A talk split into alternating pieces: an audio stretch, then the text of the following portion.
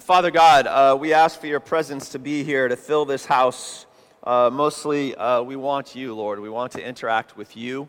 Uh, we are thankful uh, to lift our hearts to you. We are thankful to share our hearts with one another. We pray that you would give your heart to us now. We pray that you would speak to each spirit, that you would fortify us in our core, Lord.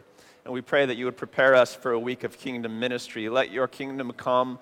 Bring your order to the chaos of our lives, that we might bring your order to the chaos of the world. We pray, Lord, that no one would leave here this morning unchanged. I thank you, Lord, that even now you are working, generating stories of your faithfulness and care. In Jesus' name, everybody says, Okay. Uh, let's do some warm up questions. Yeah, needs to warm up a little bit.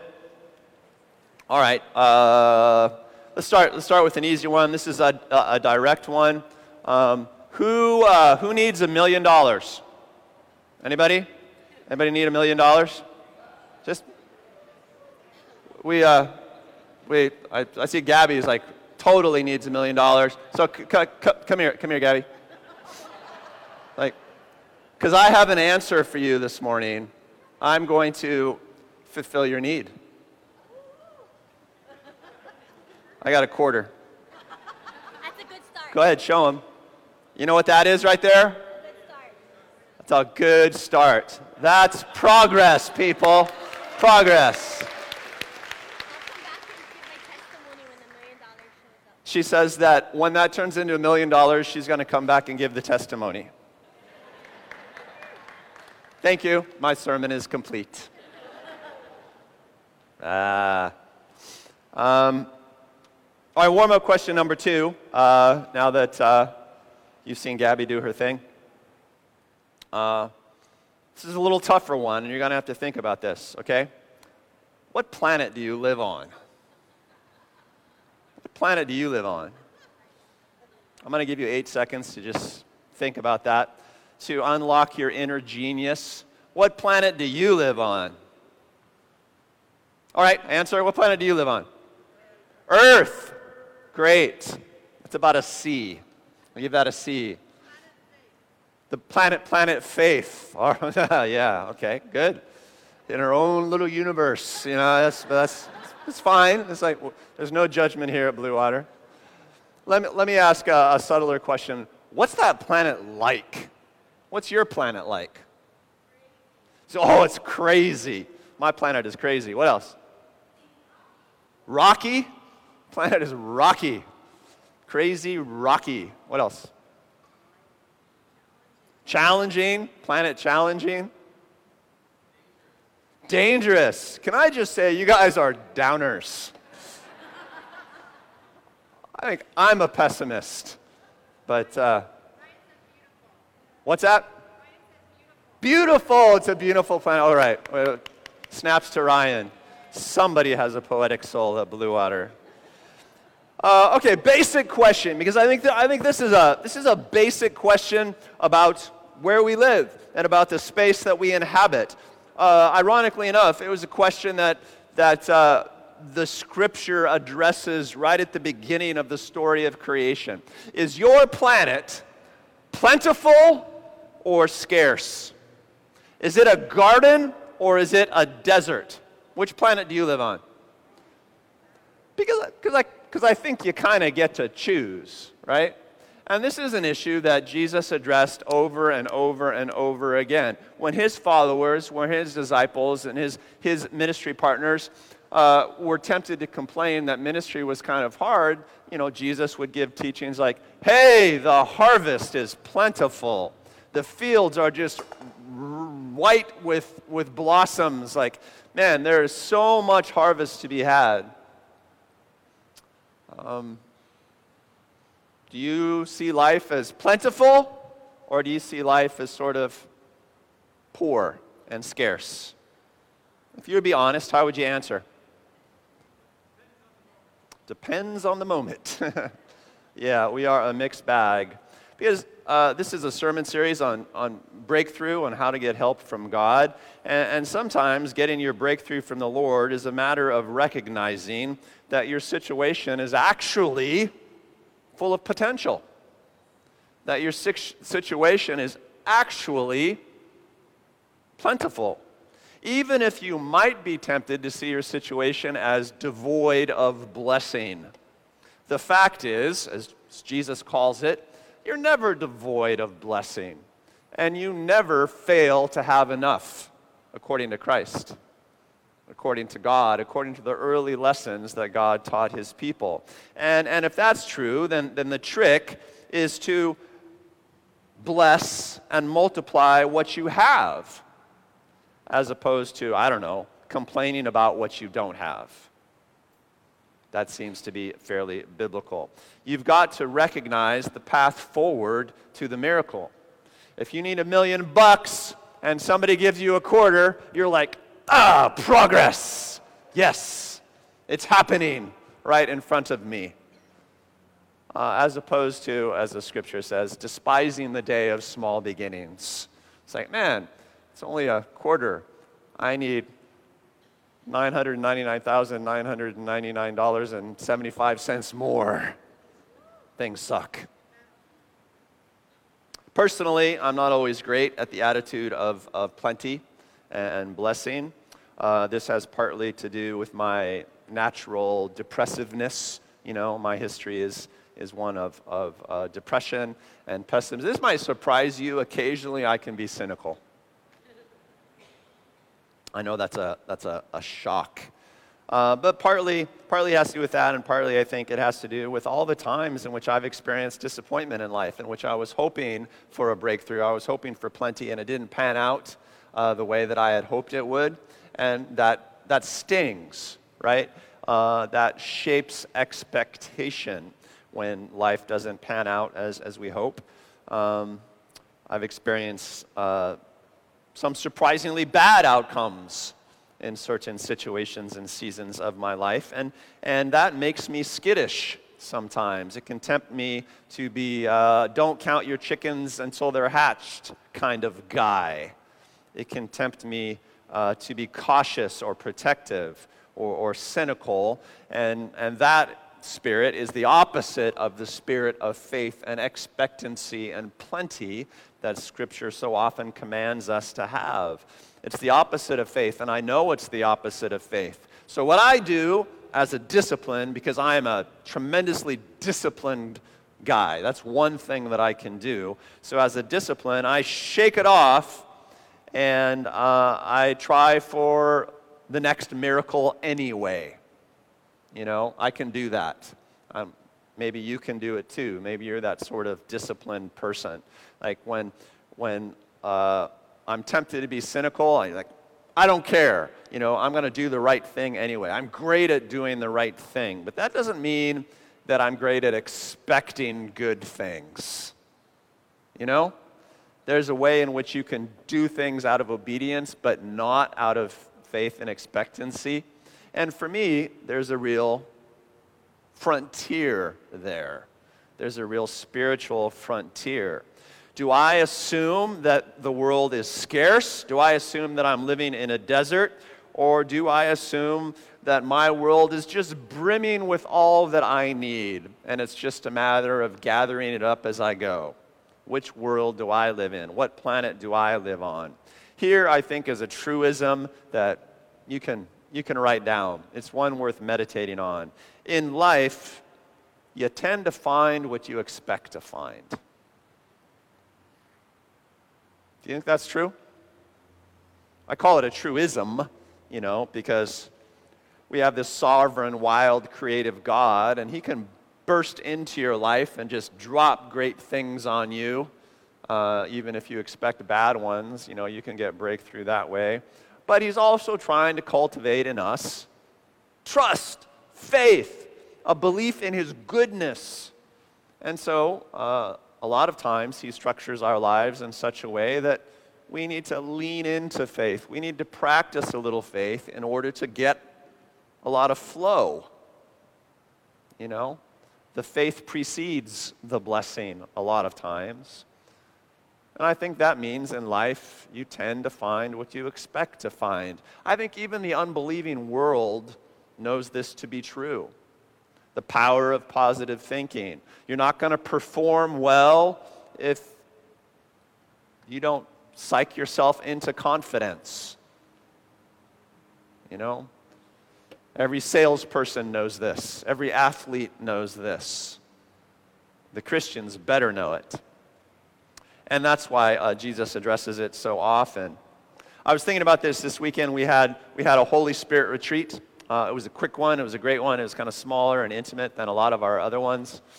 Um, and I was telling stories, as I often do, uh, of you know, times in which I've seen the Holy Spirit come upon people and, and do cool things. And, and, uh, and when, I, when I talk about that, sometimes I think I give the impression that, well, that's always easy. Um, then I think about my early times with the Holy Spirit, with experiencing the supernatural presence of God in a powerful way. And on the one hand, it was easy, you know, because the Lord broke into my life, and you've heard a lot of my stories of His supernatural presence and miracles that I, I've gotten to see.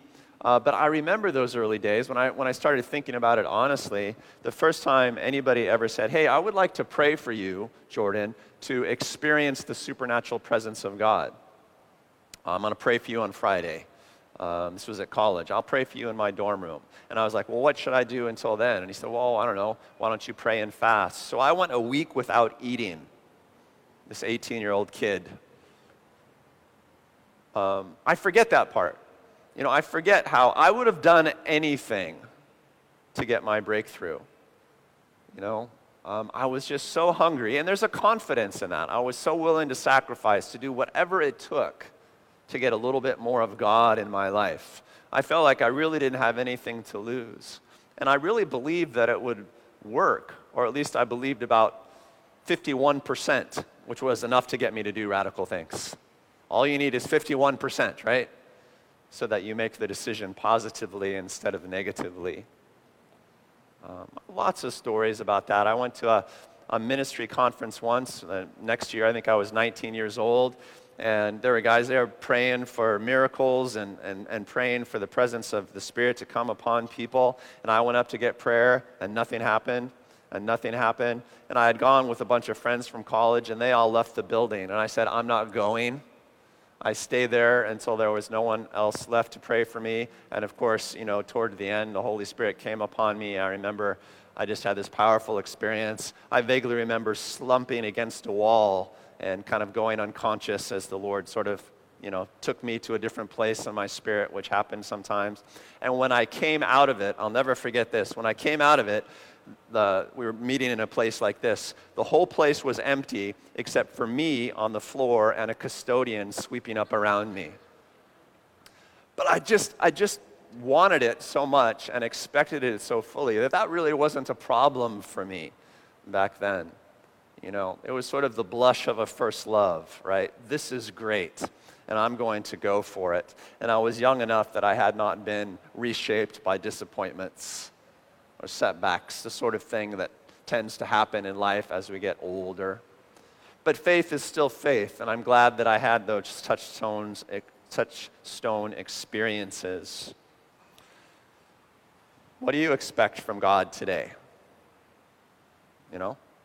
Because this could be a breakthrough morning for you. Uh, are you like stuck in life? I mean, are you just buried in life? Do you come in today with shoulders sagging and you're like, man, I am stuck? Or do you come to the house of God this morning thinking, I am an inch away from the greatest breakthrough in my life? Because could God give you the greatest breakthrough of your life this morning? My question is, do you expect it? You know, do you expect it? Will you take what he offers as if it is the first step on the road to fulfillment? There's something about that that characterizes the life of faith. We are in this sermon series on getting breakthrough, uh, getting help from God, or uh, more uh, shallowly, getting what you want from God. Uh, and in week one of the sermon series, we, we uh, talked about how important it is to persevere in your requests to God. You know, Jesus tells lots of uh, teachings on this, the parable of the persistent widow, you have to be willing to stick with it a long time. Not because God doesn't hear your prayers, but because the answer to your prayers will vary in delivery time. God will always respond in a good way, uh, but you might not see it materialize, at least not as you expect right off the bat. You don't want to get hung up so much on your unresolved prayer requests that you can't proceed with prayer requests in other areas of your life. Uh, the way that God is providing for, your, for you, responding to your prayer requests, will actually always be mixed. You'll have some long, unresolved prayers and some short prayers that that result in breakthrough rather quickly. And part of staying in the game is, be, is being willing to live in that tension, to pray as long as you have to. And for as many things as you have to. That's the Jesus teaching. In the second week of the sermon series, uh, we talked about how important it is to let every request actually be a conversation. You ask God for something, and He's God, so it's perfectly legitimate for Him to speak back and edit your request a little bit. It's like, oh, well, you asked me for that. You know, I'm going to give you this instead because, you know, it's going to be better for you. Trust me. Uh, if you ask God for bread and He gives you a pizza, that's okay, right? God is wise. If you ask for a pizza and He gives you a salad, well, I mean, let's face it, you could have used the salad. Um, God is God, and we have to converse with Him. We have to let Him speak back and, and, and maybe bring us to the point where we need to be to get the breakthrough that we want to have. In week three, we talked about being the sort of person that gets breakthroughs. And the sort of person who gets breakthroughs, according to Jesus, is the believer. Not the person who believes in the prayer requests that they're making at that point, but a person that believes in all godly things. If you're going to be a powerful person of prayer, then you also need to be a great forgiver right? You also need to be obedient in these other ways. Um, that was the Jesus teaching. Had to do with a fig tree, if you remember. In week four, Antonio talked about the necessity of praying habitually as Jesus modeled it, which creates in us a power to stay with things. It develops uh, stamina and muscle to get the breakthrough that we need. And last week, I talked about the power of shamelessness, the simple power of asking God for what you want no matter um, what people might think of you for doing so. To ask God for what you want without fearing uh, that God might consider it inappropriate. He can correct whatever he needs to correct, but sometimes you have to be willing to be exposed in your weakness and your clumsiness and your messiness in order to, you know, open things up between you and God. And it actually takes a surprising amount of courage to shrug off what people think. It takes a surprising amount of faith to shrug off fear of judgment. But there's no judgment in the house of God. And today we're going to talk about blessing what you have so that it can become what you need. And the scripture I've chosen today is a story that I bet you know. If this is your first time in church ever, I still bet you have heard of this story. It is one of the very few stories that appears in each of the four Gospels. It was a big deal in the early days of the church, this story. One of the truly foundational uh, stories of the early church. Uh, I'm going to pick the version from Mark chapter 6, and it's the story of Jesus uh, feeding 5,000 people with uh, the loaves and fishes with uh, a, a tiny lunch. You know that story? Anybody not know that story before? I win. Okay, excellent. All right, here we go. Mark chapter 6.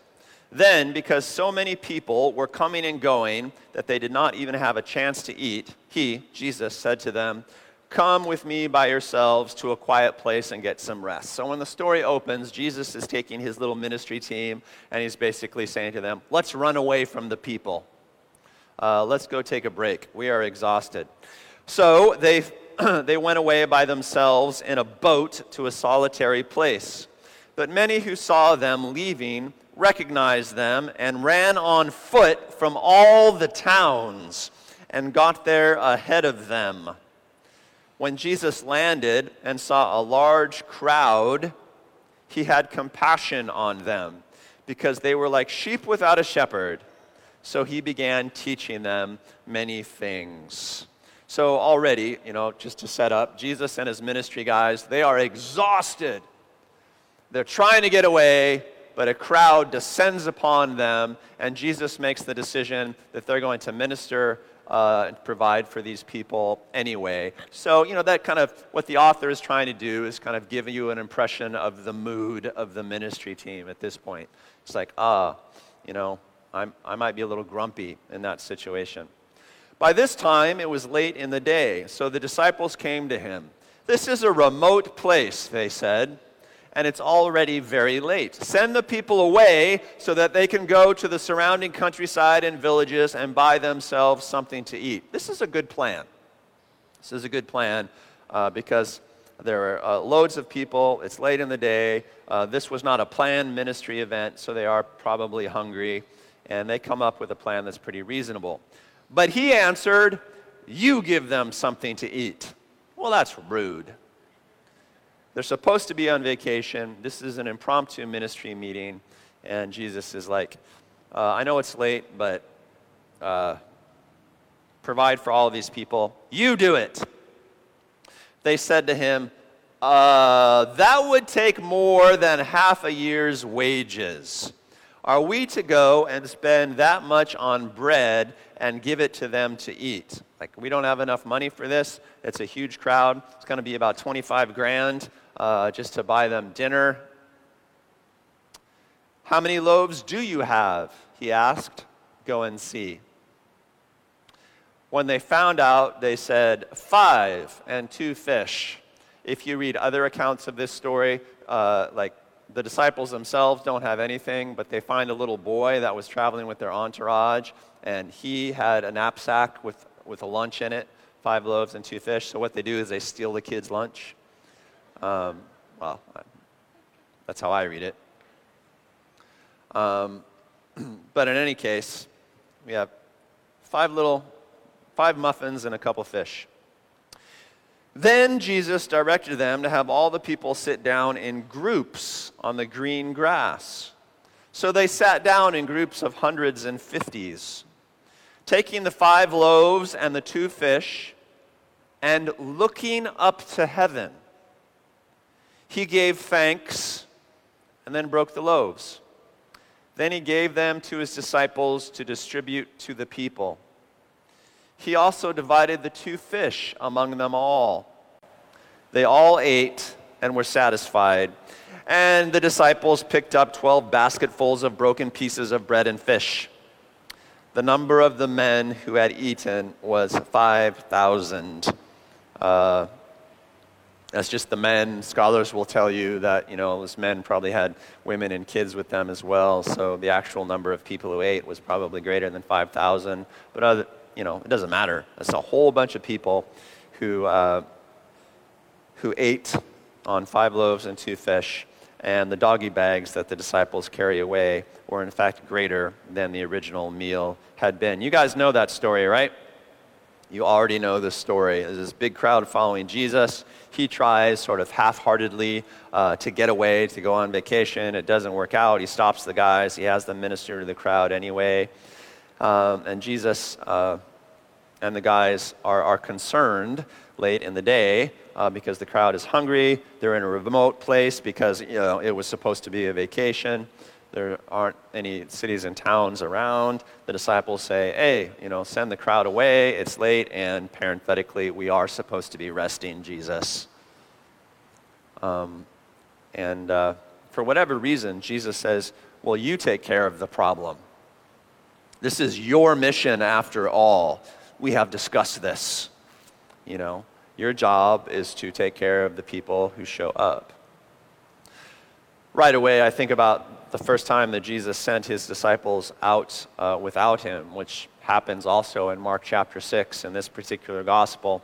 He says, Go out to the villages, tell them about me, do a bunch of miracles. Incidentally, you're not allowed to take any food, any money, or any extra clothes. It's like Jesus repeatedly drills them in situations of scarcity. Why? Well, because I think he's He's concerned about protecting them from the feeling of being overwhelmed. It seems like the way Jesus treats his disciples is always like an inoculation against stress. It's like, Here's one thing I won't allow, guys I will never allow you to feel overwhelmed. I will never allow you to do that. Right, so I'm going to send you out without any food or money. And if a lot of people come to you without food or money, you're responsible to take care of them. This is a potent kingdom lesson. And, and maybe you've heard uh, sermons on that before. Jesus challenges the guys to solve the problem themselves, um, maybe because he wants the guys to be able to overcome the feeling of being overwhelmed, which is really a feeling of not having enough, right? There's not enough of you to go around. There's not enough time to go around. You don't have enough money to go around, whatever it is. It's the feeling of being overwhelmed. And the basic lesson here is that God always provides for your mission. If God has called you to do something, um, rest assured, He will always provide the means for you to do it. That's a good punchline uh, for a sermon on this passage as well. I love it that in the midst of this brouhaha, Jesus asked the question, What do you have? That's the surprising bit for me, right? Uh, because I think it's kind of obvious they don't have enough to, to feed the crowd. Jesus says, Well, you know, thousands of people here, the disciples are complaining, Oh, you know, they're going to go hungry and we're really tired. Uh, send them away. Let's call it a night, Jesus. Um, and Jesus says, Will you give them something to eat? Big challenge. You know, he's trying to say, It's important for you to recognize that you always have enough to complete your mission. That would take half a year's wages for a working man. It's thousands and thousands of dollars, and we are just itinerant beggars. Um, that's no, you know, we, we don't have that much money. Well, what do you have? That to me is the most directive question of the whole interaction. I know you don't have a million dollars. What do you have? Well, now you have a quarter. Um, I know you don't have enough to pull off the job. What do you have to get started? You know, it's just a very potent question in the kingdom of God. You have to recognize what you do have. And, and I imagine that to the disciples in that moment, it felt like a really pathetic question. Uh, okay, what do we have? What do we have? What do we have? Uh, it turns out it's Andrew that finds this kid. It's like, oh, well, I have a lunch. I got five loaves and a couple fish. Uh, may, maybe, maybe, well, there you go. It's like, it sounds like brown nosing to me, you know? It's like, I've got food. I don't know these other guys, these slackers, I don't know what the mood was, but it seems like a ridiculous response almost, right? Like, you need a million dollars? Well, I got 25 cents. That's what it sounds like. I've got a couple sandwiches. Uh, and Jesus is like, Great, you recognize what you have. Now we can get started. Now we can get started. Just such an interesting interaction. Uh, their, their response when they say that would take half a year's wages is essentially, What do you mean, what do we have? We don't have enough right? That's essentially what they were saying. And Jesus' response essentially says, I didn't ask if you have enough. I asked, what do you have? Perspective shift. I asked what you have. All right, well, what we have is five loaves and two fish. Great. Have them sit down. start getting organized, uh, the story goes. That must have been an awkward moment uh, for the disciples. It's like, all right, everybody sit down in groups of 50. All right, you can sit down in a group of 100. You have an extended family. Everybody get organized. What did they say? Why, why did they, what did they say to the people to make them cooperate at that point? It's like, all right, everybody sit down, get ready. For what? We apparently are going to feed you. There apparently is going to be uh, an early dinner. You know, it's like, what, what went on for the disciples in that moment? I asked myself that a couple different times in this passage, but uh, like, what would the disciples have said to get the people to sit down? And would they have said it in faith or cynicism. I don't know. It's crazy. And then the next thing we see is that Jesus takes the food. You know, must have looked paltry in his hands. And he looked to heaven and gave thanks. Maybe you think the world is a scarce place. Maybe you think that what you have in your hands is not enough. Maybe you think that you really can't go on unless you have more. And you're looking around you and you're seeing uh, a challenging planet, a rocky planet, you know, a crazy planet. Well, I mean, stop looking around and look up to heaven, which is plentiful and beautiful. And Jesus kind of models that for us in this moment. You know, he takes his apparent lack and, you know, he checks in with heaven where everything is overflowing, right? Uh, just changes his perspective right there. I mean, in which world do you live in? Do you live in this one or in that one? And, you know, and of course, the answer is both, right? But you have to be a conduit from heaven to the earth. Uh, it's, just a, it's just a lovely moment. To which world do you look? And Jesus looks to heaven. there are some commentaries that say, well, Jesus looked to heaven and Father God gave him instructions about what to do in that moment. I don't know. Seems to me like he already had a plan. Uh, you know, he was organizing and, and all of that stuff. I, uh, I just think he was taking his eyes off what he didn't have and putting his eyes on where the help was going to come from, something like that. And then he gave thanks. Powerful point to be made here. Like, if you want more than you have, be thankful for what you do have, because that's the attitude that will birth faith and expectancy. Are you more ungrateful for what you don't have or grateful for what you do have? Personal inventory. I'll give you four seconds to figure it out. It shouldn't be hard. But Jesus is displaying something powerful here. Then, as is often the case, the miracle is in the follow through, right? It's not like Jesus is holding the lunch, he looks to heaven and gives thanks, and boom, giant buffet table. You know? There's this crazy moment, this beautiful moment that I, that I wish I could have observed where he starts breaking it into little pieces and giving it to the disciples. I mean, even if it were just the 12 disciples that, that were helping him that day, can you imagine breaking two little fish into 12 pieces and then say, all right, pass it out? You know?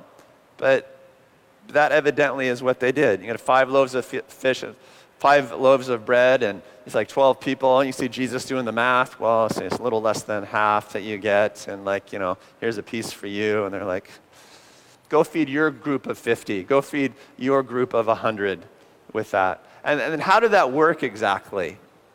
You know, I, I'm not really sure. Did they like break it off, pass it out, and before their eyes went back to the bread, it got bigger?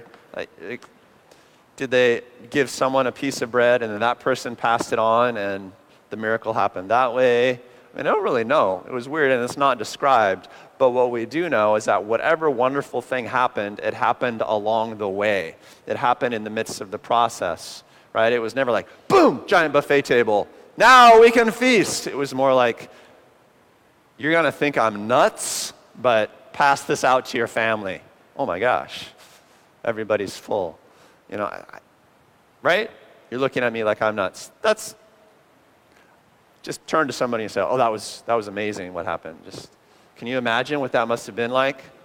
There, now I feel partnership. the miracle is the miracle is in the act of keeping going. The miracle is in the act of execution. You have to try if you're going to get your breakthrough. You can't wait for your breakthrough and then try. And everything about this story suggests that the faith comes first. Get organized, we're going to have a breakthrough. All right, here's a piece of fish, feed them. You know, it's like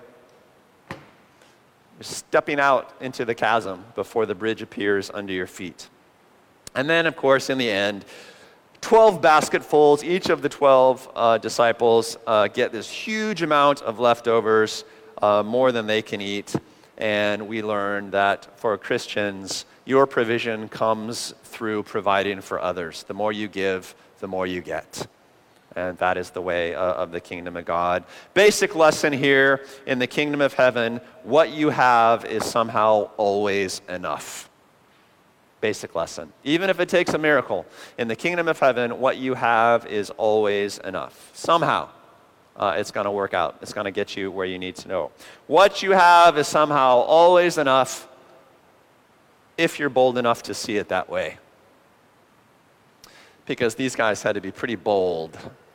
They were encouraged along the way by Jesus, but what they had was indeed enough. They just weren't smart enough to know it until they did it, and then they discovered it. I don't have a car, you might say, but I have this great road. We're in business. I, uh, you know, I'm a, I'm, a little, I'm a little lonely. I don't have a spouse. I don't have children.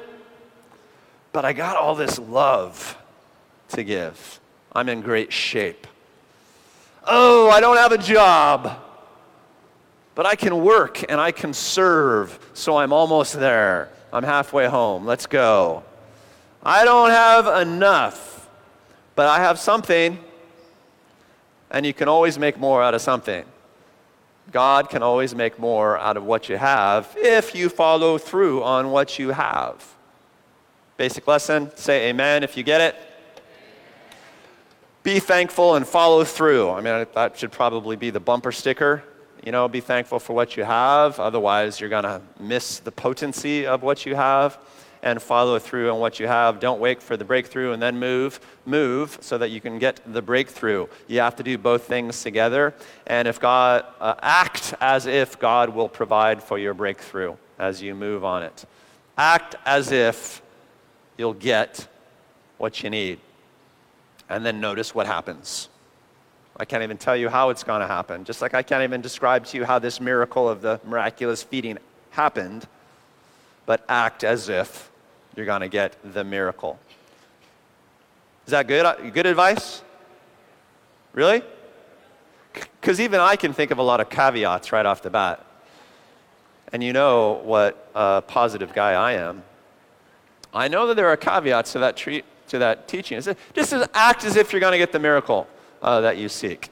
Well, you know, we've already discussed in this sermon series how every request to God needs to be a conversation with God, right? I mean, it's possible that when you hold what you're doing in front of God, when you look to heaven, when you're like, all right, Lord, we're going to pass, we're going to, we're going to move on with this, we're going to act as if the miracle is going to happen, that the Lord might speak into your, conver- in, into your situation through conversation and say, oh, oh hold on, hold on. You know, we're going to do it this way instead, or something like that you know, the Lord can speak in and reshape and say, you're going to get your miracle, but you're not going to get it the way that you thought you're going to get it. This is going to be more of a journey or something like that. I mean, God has full license to speak into your situation. But I'm talking about the attitude, right? I mean, you're going to get the breakthrough. You're going to get a good thing. You might not know exactly how you're going to get it. And it goes to worldview. Do you live in a desert or do you live in a garden? Is it famine or is it harvest? That's the attitude. Here's a question Do you work harder in a famine or in a harvest?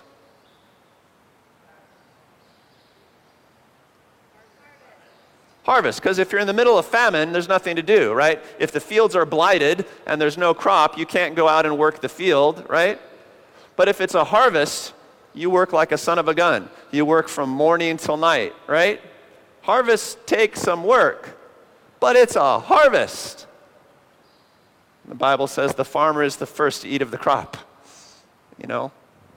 Um, so, it's attitude. Are you living in, in the midst of a harvest? That might take some work. You know? That's fine. A little caveat there. It's not like, boom, automatic buffet table. You might have to go out and sweat to get what you need, but if you're in a harvest, you're pretty much assured of getting what you need, right? That's the spirit. That's the spirit.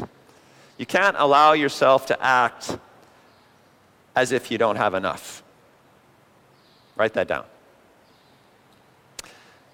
If you're a Christian, you can't ever allow yourself to act as if you don't have enough.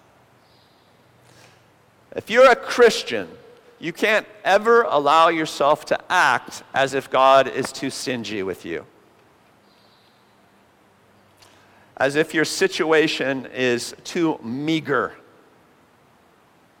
to make progress. As if your situation is too meager to keep going. Not allowed to act that way. Now, I sympathize with you if you feel that way, and I'm here for you, and your brothers and sisters are here for you, you know, because even Jesus tried to take his guys away for a rest and vacation and refreshment. You know, it's like we help each other along because we're only human. Look to the person next to you and say, You're, you're only human. But God is God, you know.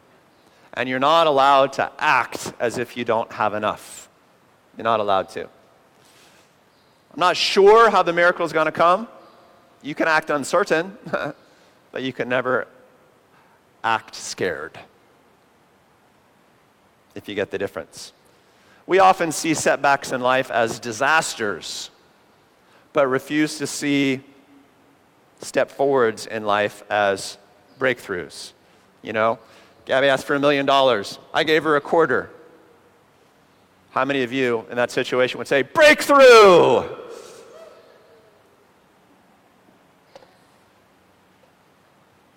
I got one affirmation from the crowd.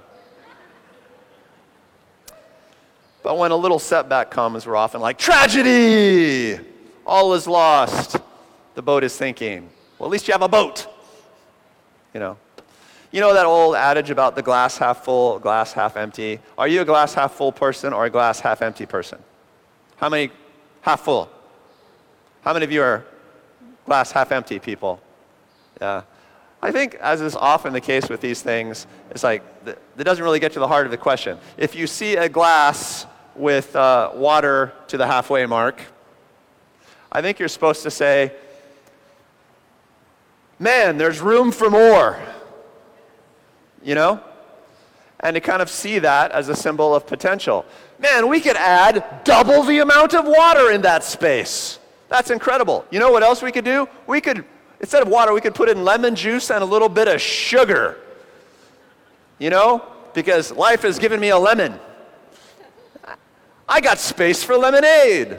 You know, we're supposed to have that attitude of progress and plenty and creativity in life. You know, it's not whether you're a pessimist or an optimist. It's whether if it's whether you're you're willing to follow through on it with expectancy of good things, right? The most important moment in your life is always the next one.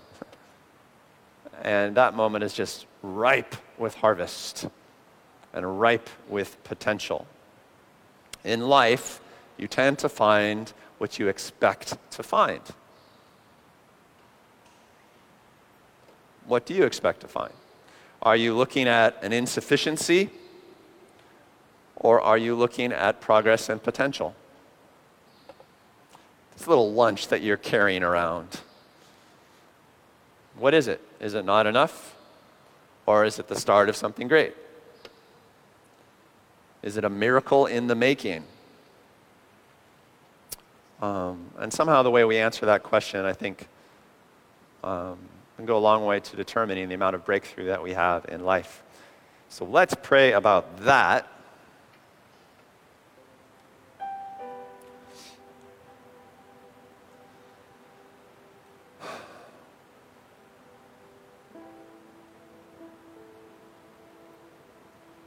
You are in the midst of your harvest field right now. Don't have to go search for another one.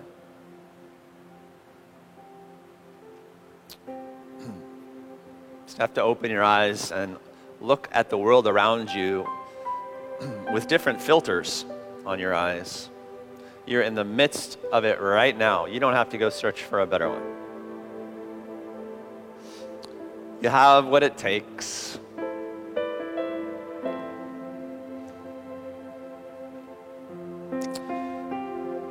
You have enough for the next thing, and it's going to be awesome.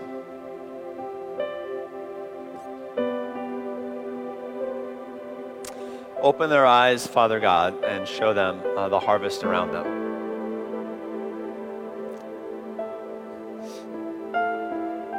And fortify their spirits and their muscles for the hard work that it takes to bring in the crop.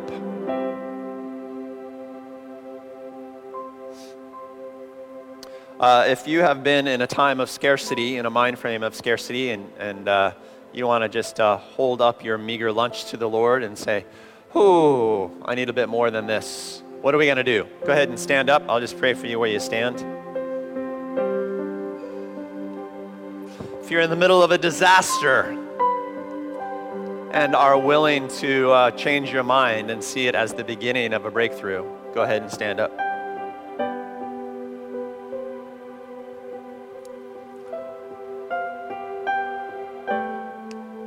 Takes a fair bit of boldness.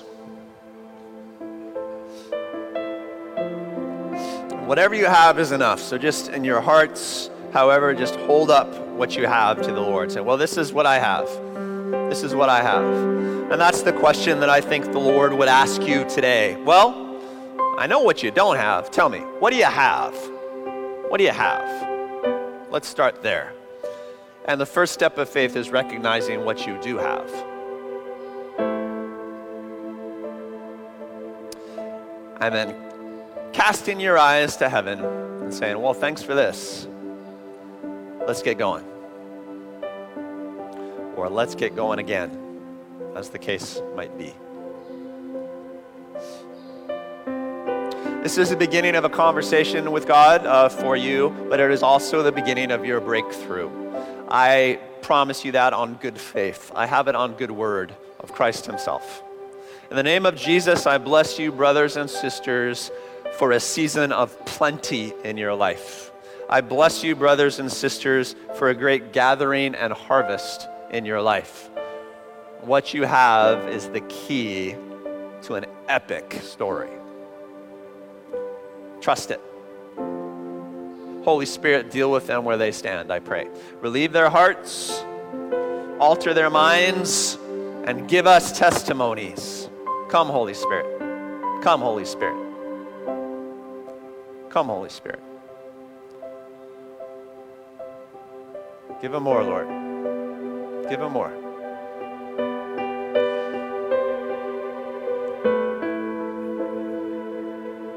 Uh, first fight of every battle in life is the fight for faith attitude. Uh, do that initial miracle, Lord, and just change their attitudes. The Lord is with you brothers and sisters. The Lord is with you.